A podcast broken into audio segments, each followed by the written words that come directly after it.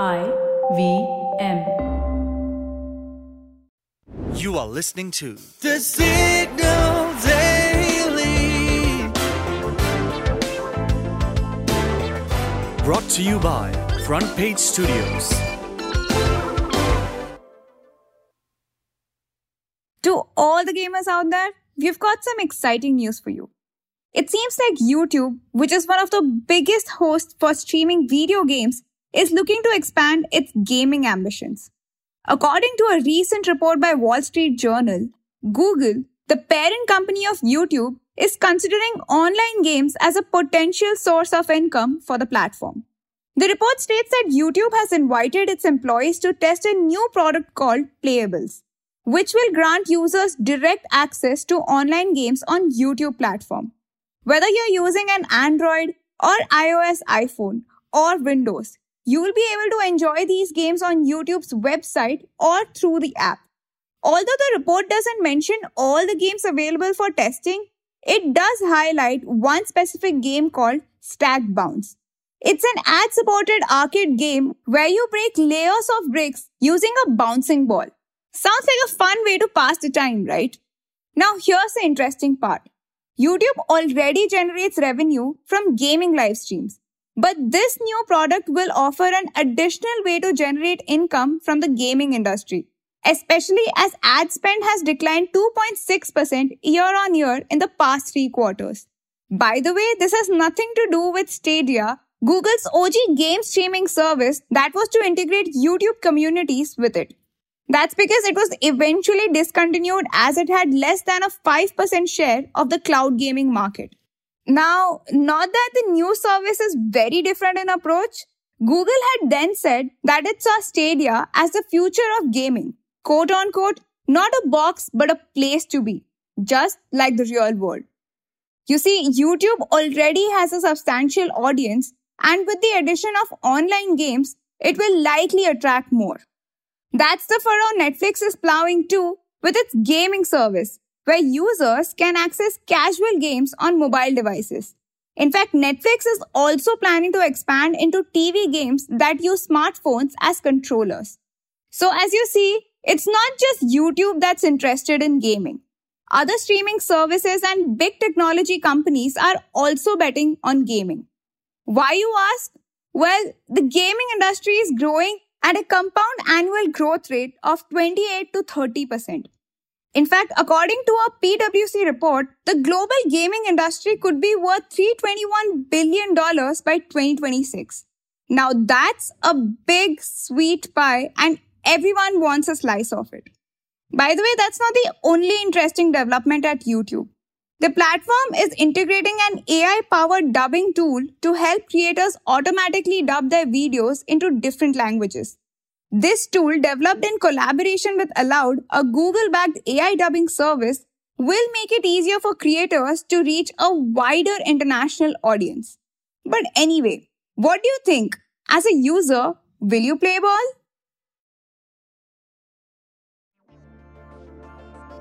For the next few minutes, you're going to know a little more than you did yesterday from the world of technology, business, policy, and anything that leaves you with food for thought.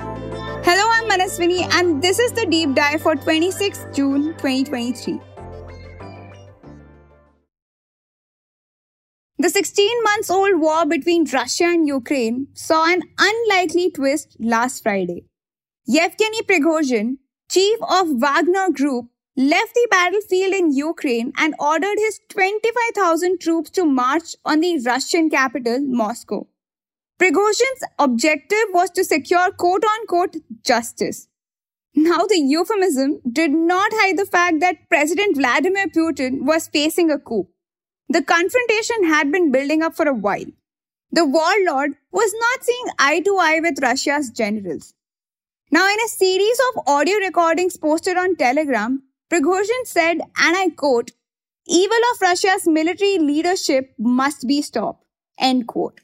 On 23rd June, he even told Russians through the social media that the whole justification for the war was a lie and merely an excuse for a small group to promote themselves.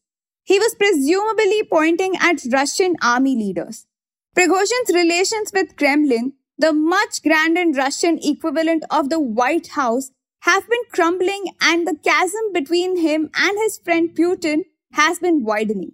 He was earlier known as the chef because of his company's catering contracts with Kremlin. But increasingly, his mistrust of the Russian leader grew. The latest escalation was rooted in a suggestion that by July 1st, all private mercenaries should join Russia's army structure and signed contracts with the defense ministry. Prigozhin flatly refused, seeing it as an attempt to limit his influence in the war. The Kremlin didn't take this lightly as well. In a televised address, President Putin called the provocation quote unquote treason and a stab in the back of our country. As Wagner mercenaries came closer, civilians in Moscow were advised to stay at home. The Russian Federal Security Agency, the FSB, opened a criminal case against Prigozhin, accusing him of armed mutiny. The troops meanwhile seized military bases and shot down several Russian fighter aircraft on the way. But the vehicles suddenly stopped about 200 kilometers away from Moscow on Saturday and turned back as Prigozhin ordered them to their base in Ukraine. Reports say that a deal was struck between Prigozhin and Kremlin with Putin's close ally and president of Belarus, Alexander Lukashenko, acting as a mediator. In fact, the announcement was made from Lukashenko's office. According to the terms of the deal, Prigozhin would leave Russia for Belarus and the latter would drop criminal charges against him. His soldiers will also not be prosecuted. Those who want will sign contracts with the defense ministry and will be absorbed into the army. Now the thing is, this short-lived armed rebellion has raised speculations that Putin's grip on power is loosening. But at the same time, the fact that it was short lived suggests that the Russian president has not yet lost control. Now, what will be the impact of the episode on the Ukraine war? The most apparent one is the loss of a large number of fighters. As the economist points out, and I quote, if Wagner forces do return to the field, mistrust between mercenaries and regulars will be worse than over. If they are sidelined, Russia will lose up to 30,000 soldiers. They will find it hard to replace them. End quote. Is this good news for Ukraine?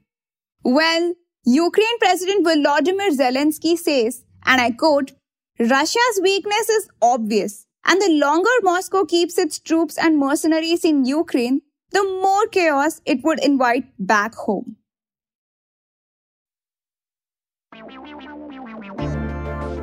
If you like listening to the Signal Daily, please show us some support.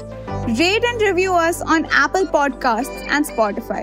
We'd love to hear what you have to say about this podcast. So feel free to shoot an email at hello at the rate thesignal.co. The Signal Daily is produced in association with IVM. The episode was written and researched by Anup and Chaarmikha, edited by Dinesh Narayanan, produced by me, Manaswini, mastered and mixed by Manas and Nirvaan. You can catch this podcast every morning on Spotify, Apple, Amazon Prime Music, Google Podcasts, or wherever you listen to your podcasts. We are the signal.co on Instagram, LinkedIn, and Twitter.